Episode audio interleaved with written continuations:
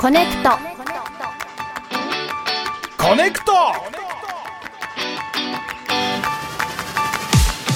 ネクト時刻は4時になりました TBS ラジオからお送りしているコネクト石山レンゲです水曜パートナー東京03飯塚聡ですここからは曜日代わりのゲストコーナー水曜日はこちらです愛好家同盟何かの魅力に取りつかれた多種多様な愛好家をお迎えしてじっくりお話を聞いていきます、はいさあ本日の愛好家は島津冬樹さんですよろしくお願いしますお願いしまます。すお願いします。島津さん何の愛好家か教えてくださいはい、私は、えー、段ボール愛好家です。段ボール ちょっと聞いたことないですね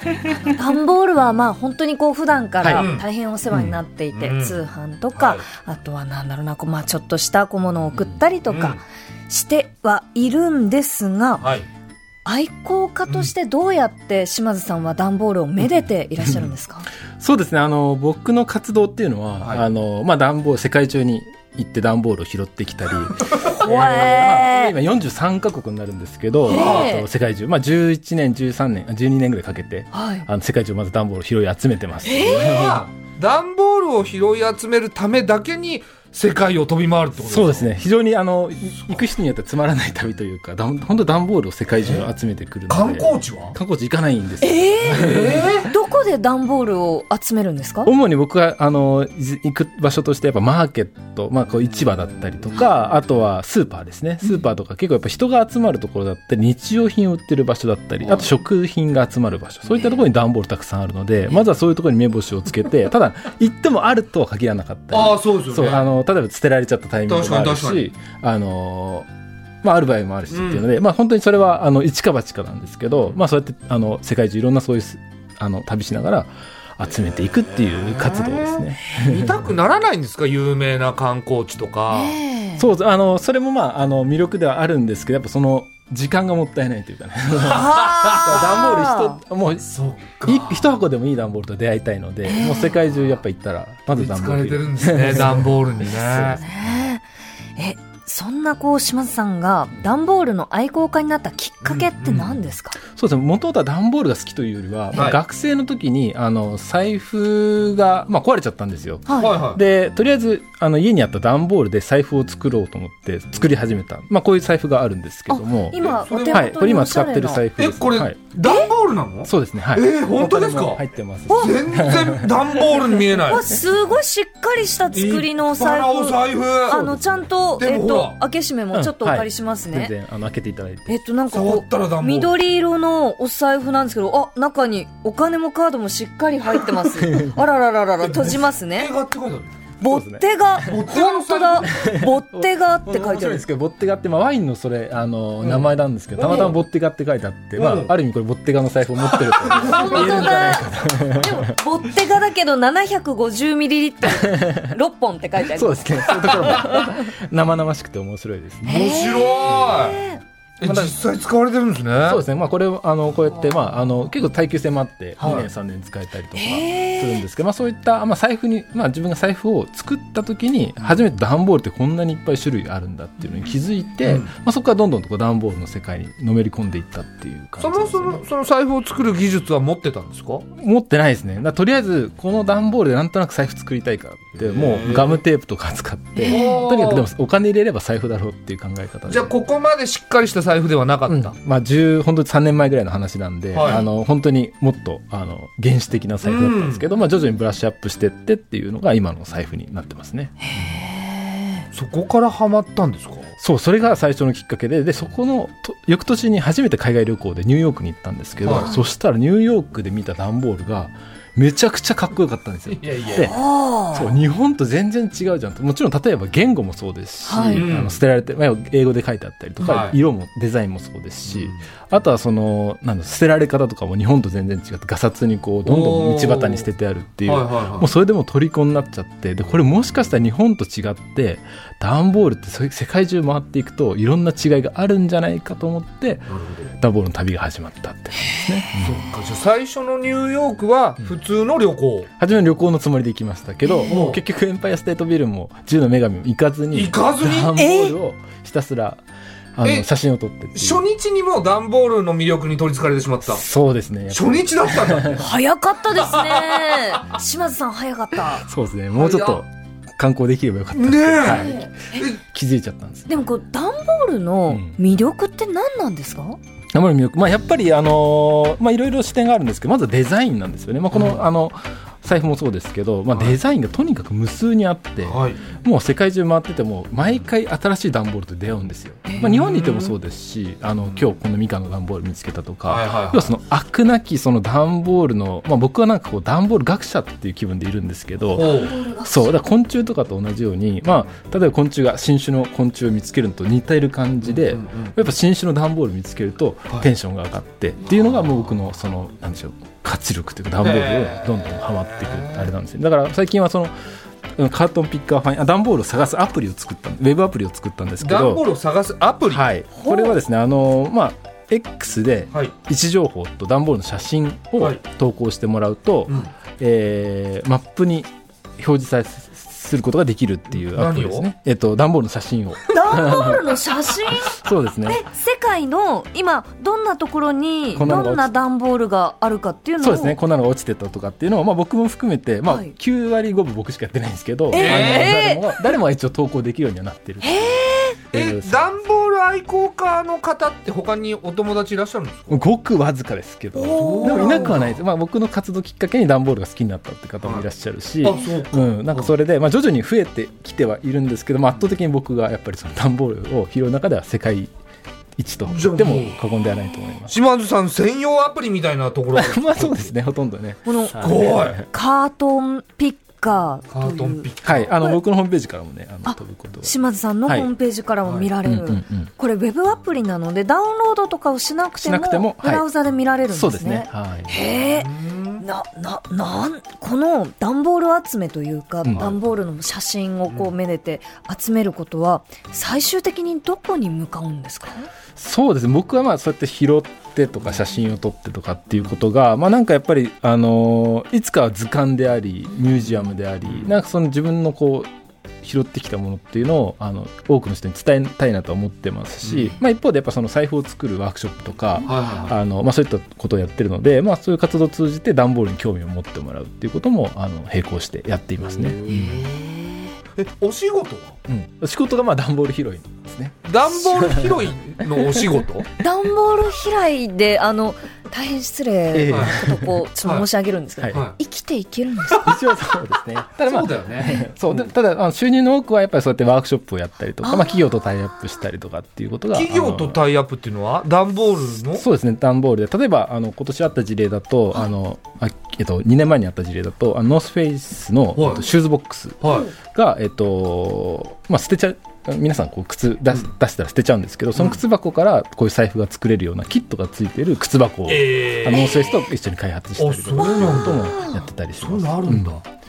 えそれは評判良かったんですかそうですねやっぱりそれはすごく、まあ、最近昨今やっぱりこう SDGs とかっていうはい観はいはいはい点からもやっぱ捨てないで,、そうですねあの取っておくっていう考え方とし確てかに確かに、この今あの島津さんがこう使ってらっしゃるこの段ボール財布、はいなんかこうデザインがすごくおしゃれに見えるというか、あの一見してえこれ段ボールでできてるんですかっていうのがこう意外だなと思うんですけど、作る時この財布を作る時にどういうところをこうポイントにされてるんですかそうですねこれはねやっぱりこう、まあ、あのワークショップやると分かるんですけど透明なプレートであのどこをどなどこに持っていきたいかっていうのを選べるようになってるんです型よ紙を作型紙の中で、はいはいなのであのどなたでもやっぱ好きな面を出す、まあ、好きやっぱ自分のオリジナリティが出せるっていうのが一番のあの良さなんで、はいはいはいどこを取っても意外と面白いんですよ例えばバーコードとかって結構あの、うんちょっとダサいかなと思いがちですけど財布にしたら結構それがいいストライプが出ててうんよかったりとか。模様ねを意落とし外てねとそうですねだからなんかセンスとかっていうよりは、はい本当に段ボールの持ってるそのままの魅力っていうのが出るっていうのは誰でもおしゃれにできますね。うんじゃあ同じ段ボール使ってもその人それぞれうん別の財布が出来上がそる、うですねあのトリミング次第では全然変わるんでそうすると面白いねか急に愛着が湧いてきてっていうのはありますねいや段ボール財布はなんかわかるんですよはい段ボールがわからないうんいやでも模様とかいろいろ可愛いとか綺麗とかかっこいいとかあるんでしょうけどうねんここまでずーっと段ボールを収集して学んねで、 10年以上世界を飛び回っそうてそれがすごいなと思って箱を拾うために外国に行くんですいやよ本当だよ本当空箱をねいっぱいたくさん持って帰ってくるって感じなんですけどねうんちょっとその空箱ってやっぱりどうしても箱の形のまま持ってこようと思うとかさばるじゃないですか、そうですねはいはいはいどうやって運ぶんですかあの、まあ、でまずでっかいキャリーケースを持っていくんですけど、はいあの段ボール畳んで入れますってあります、はいでもう一つは現地で拾ったでっかい段ボールとはかい袋にとにかく突っ込んでっていうので、うんうあの意外とね3 4 0枚ぐらい持って帰れるんですよはいで日本に帰ってきたらまた広げればいいだけなんではあ、空港で止められたとこはないですかあの、まあ、荷物が多すぎて止められることは多々ありますけど、ねあるんだはいまあ、でも段ボールなんでそれは別に悪いことまあはねしてないんですけどね,おうん、ーはあやっぱその珍しいというか見たことない段ボール、うん見つけた時はテンション上がるんいですやーかもう大変 ですねもう鼓動が、えうえんもうバクバクしちゃっていやーそうかええーいやだからレンゲさんで言ったら電線ですよそうですねまああ私も電線電線のために行ったのはまだ2カ国っていうかあおーの2カ韓所国行ってんのあかいまあまああの日本とあともう一つ、えー、と香港あとー,、えー、とバンコクが、うんまあ、2つの街ぐらいなんですけど近しい感じありますよねそうなんですよねその魅力ってなんかこう話を伺いながら私もこう電線の写真が集まってくるこの永久期間みたいなマップがあったら最高だなっていうのだからまさにこれで しょうん島津さんが作ったその段ボカーールトンのピッカうーんでもこれをこのままやるともう2番煎じになってしまうのでおーどうすっかそなって今思いましたけどどうです島津さんこれ電線版いがあやったらあったら面白いと思いますねいいですねうんなんかそれねプラットフォーム化すればもしかしたらいろんな人が確かにニッチな好きニッチなこのねこの好きな人っていうのもたくさんいるんでやっぱり、うんそんな段ボールにパターンってあるのかなそうですねということでちょっと段ボールに関するメールもいただいております、えー長野県のラジオネームいつも砂場さんはい、うちの6歳の娘も最近、段ボール工作にドハマりしていて、車、工具セット、変身ステッキなど、毎日のように作っています。夢中になっているのはいいんですが、気づいたら家が段ボールだらけになってい て、娘も自分で段ボールが天井につきそうというほど置き場がなくすごいことになっています。はいそして新しい段ボールが来ると目をキラキラさせて使いたいと言います。どうかうちの段ボール作品を整頓、飾るなどいいアイデアがあればお授けくださると嬉しいです。よろしくお願いしますと。これはねありますあのーまあ、僕が今本当に500枚以上段ボールあるんであのはいアトリエにあのストックしてるんですけど、ハンガーラックみたいにこう、まあ、棒にクリップとあの、リングで、はいあのあのなんかこう服をかけるみたくはい吊り下げて、吊り下げてるんですあ、はあ、はあはあ、なえるっとほどね畳んで縦にし畳んでて畳にしてクリップそうでですね吊り下げる。そうそうそうそうあーまあ、そうやってやると、まあ、場所も意外と取らないというか、はい。そうやってあのおしゃれなんですよやっぱこうかかってるだけで、うんちょっとこうただの段ボール箱感がないっていうね確かにね、カラフルでしょうし ねそうそうそうえその500枚って意外に少ないなと思ったんですけ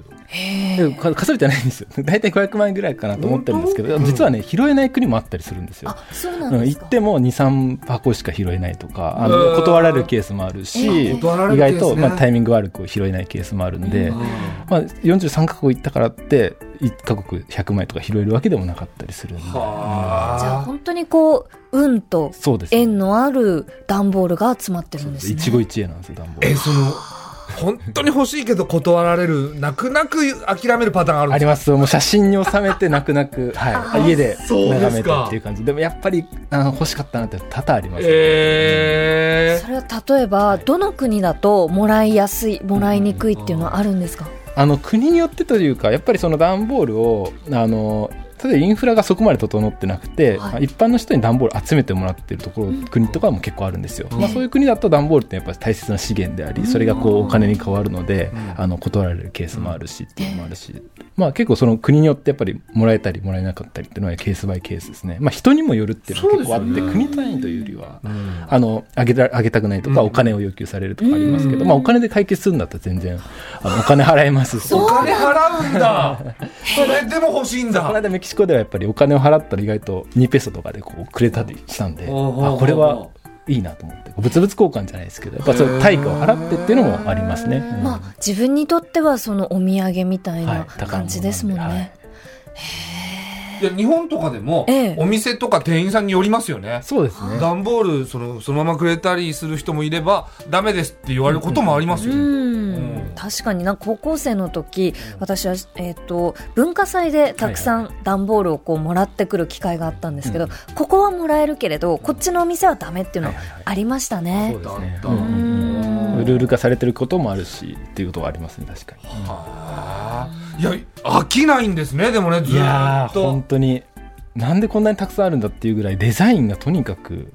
でうもん基本は世界の段ボールあまあ日本も好きですね日本も好き日本もあ特にこの時期やっぱいいのは柑橘類とかみかんの段ボールあみかんねいいですよねみかあんのまあ南はねあの鹿児島とかあの辺あきあと九州はいエリアから、えっと、静岡まで、うんやっぱりねその産地の独特のデザインのみかんっていうのがはたくさんやってくるんで和歌山と愛媛で全然違うしい静はあ岡県で全然違うしでゆ日本で唯一僕が好きなのは、やっぱみかんの段ボールでへでそれぐらいバリエーションがたくさんあるっていう、唯一なのはい、意外とねその日本の段ボール意外とこうデザインはあの割とシンプルなものが多かったりして。はいデザインをあのいあんま多色ずりしてないとか、でみかんは結構ねあ鮮やかな段ボールが多いあとりんごも結構いいですねこの時期だから冬はね結構日本の段ボールはにぎわってますねあそうです今段ボールのシーズンなんですシーズンねです ハイシーズンですハイシーズンえそれ年々その変わってたりとかするんですか模様というかデザインがですかデザインえっ、と変わってはいないんです日本の段ボールのすすごい面白い特徴っていうのは、ゆゆるキャラなんですよかあの世界中拾ってても意外とないのはこの可愛いキャラクターがあの印刷されてるっていうケース、はいはいはいはいあの日本の段ボールだと、まあ、あのち地方自治体いろいろあの国あの地域がゆるキャラ作ってるじゃないですか例えば熊本熊本の熊本さんだったら大体くまモンが書いてあったりするんなでするよほどまあ、そういう可愛い段ボールが多いっていうのも日本の特徴かもしれないですね。それは世界にはないんですか意外と、まあ、あのもちろんあの時々可愛い段ボール今日お持ちしたのもあるんですけど、はいはいあの圧倒的に日本は本当にキャラクターが多いですね。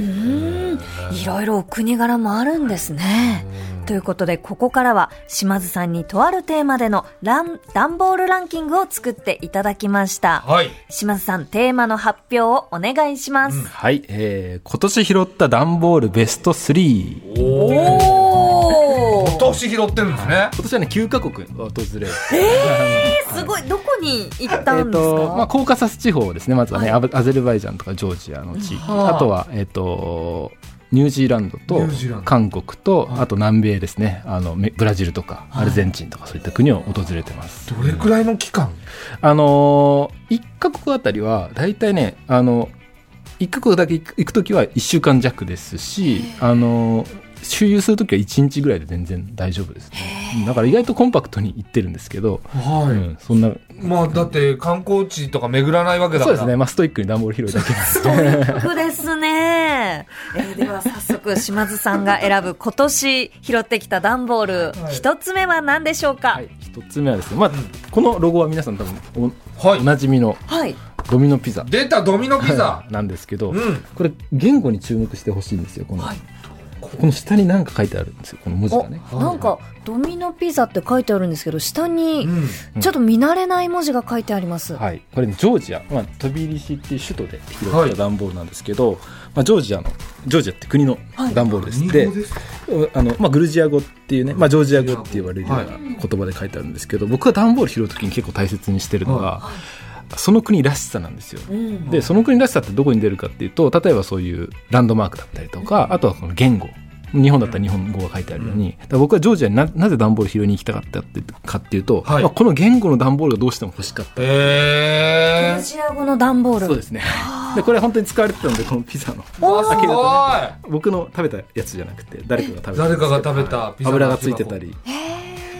嫌そいれはどうなんですかその油がついてる感じとかこれもまた魅力なんですよねやっぱりはいやっぱ使われてたっていう物語性が僕にとってまたグッとくるんで、じゃあ新品よりもう使い古しの段ボールの方がいいんですねそうですはあいやこれはでも、はいこのピザの空き箱は分かりますなんちとょっなくとなんかっかこいい見慣れたものでちょっと違うところがあるとやっぱ面白いですねねうんまあ意外と世界中でいろいろピザの箱色拾うんですけど、はいドミノピザコレクションとかあったりとかしおーて、うんドバイのドミノピザとかもあるし、えまあ、そういう縛りりで集めるのも結構面白いですね。ちょっとこれ、うん匂い嗅いでみてもいいいいでっすすかよもちろんちょっと気になってピザの匂いするのかなと思ってお借りします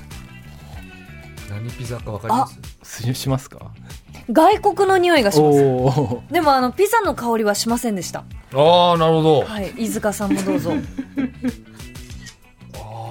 国の香りだねしますねまだこの段ボールの隙間にはやっぱ異国の空気が詰まってるんで、うんはい、時々僕も匂い嗅ぎますね。えーあー確かに向こうの空気の匂いですそうねでうすねーんちょっと魅力分かってきたかもしれない、ねこれやっぱ楽しいですね、うえー続いて島津さんが選ぶ段ボール2つ目は何でしょうか、はい、2つ目ちょっと国ち近いんですけど、はいアゼルバイジャンですアゼルバイジャンんこれなんだろうこれも僕本当に見つけた瞬間これもグッときちゃったんですけど、はいねまあ、このご当地らしさっていうところのあの視点で言うと、まあはいアゼルバイジャンの、まあ、ランドマークですねだから建物とか、うんあのこの炎の建物が結構ビルが結構有名なんですけど、はいが書かれてるしかもなおかつメイドインアゼルバイジャン書い要てあるはアゼルバイジャン産の野菜が入ってたんですけど、は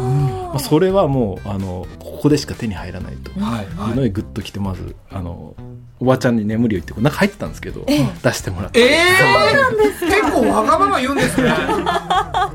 ら欲しい時はやっぱりちょっとまずは交渉してみるっていうはいダメあ元ーなんですけどちなみに何入ってたんですかこれねあのとなんかねあの、まあ、みかんみたいなもんだと思います、んこういうほらあみかんっのぽいあ本こ当れだシールもまだ残ってるこオれレンジも結構味がある本んです当だうんオレンジかみかんかっていう柑橘系が入ってるですよねフレッシュフォーユーって書いてありますねそうですねうん可愛いですよね結構大きいですねそうですあの段ボール結構がさばるんですよだからええリュックとかでこう集めていくんですけど、はいもう23枚拾った時点でもうこんなあのなうん高さになっちゃって、ええレストラン入るのも結構ね一苦労みたい なそうですねかなりこのお客さんはって思いますそうですねねえこれは畳んで持って帰ってきたんですかこれもはい畳んで持って帰り畳んますで今じゃあ組み立てたはい状こう態、ボンドつけてっていう感あじそうなんですね意外とまあ開くことは簡単なんで、はいはいはいはいまあ、日本に帰ってきたらあのボンドでつけるっていう感じではあ、うん、いやこれもなんとなくわかるな分かってきたなあ、分かってきましたうん、飯塚さん的にこのピンとくるポイントはいやでもこれは本当に日本じゃ見られないデザインな気がするんですよそねうですねうんやっぱりこう外国の風がうんあのもう段ボールに散りばめられてる感じがするのでうんはいちょっとワクワクしますするするする、はいうんえー続いて最後島津さんが選ぶ段ボール3つ目は何でしょうか、爪はまあやっぱりこれですあらおお可愛らしいこれいいじゃないですかええあすっかり開眼してこまれすいい